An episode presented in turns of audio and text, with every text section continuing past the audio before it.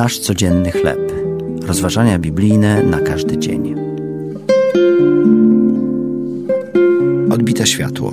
Tekst autorstwa Laurensa Dermani na podstawie Ewangelii według świętego Mateusza, piąty rozdział od 14 do 16 wiersza.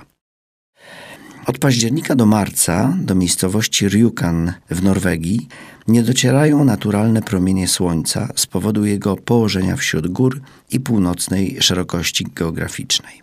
Aby rozświetlić miasteczko, mieszkańcy zainstalowali na zboczu górskim wielkie lustra, które odbijają światło słoneczne i kierują je prosto na rynek.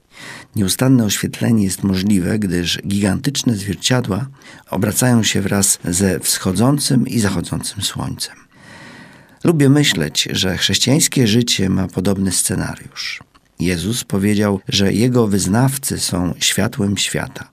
Apostoł Jan napisał, że Chrystus, prawdziwa światłość, świeci w ciemności. Jezus zachęca nas, abyśmy również wysyłali nasze światło w otaczające nas ciemności. Tak niechaj świeci wasza światłość przed ludźmi, aby widzieli wasze dobre uczynki i chwalili Ojca waszego, który jest w niebie. Jest to wezwanie, abyśmy okazywali miłość w obliczu nienawiści, cierpliwość w reakcji na utrapienie i spokój w chwilach konfliktów. Apostoł Paweł przypomina nam: Byliście bowiem niegdyś ciemnością, a teraz jesteście światłością w Panu. Postępujcie jako dzieci światłości. Jezus powiedział również: Ja jestem światłością świata. Kto idzie za mną, nie będzie chodził w ciemności, ale będzie miał światłość żywota.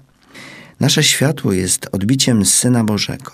Tak jak bez słońca wielkie lustra w Rjukan nie mogłyby odbijać żadnego światła, tak również i my nie jesteśmy w stanie uczynić nic bez Jezusa. To były rozważania biblijne na każdy dzień, nasz codzienny chleb.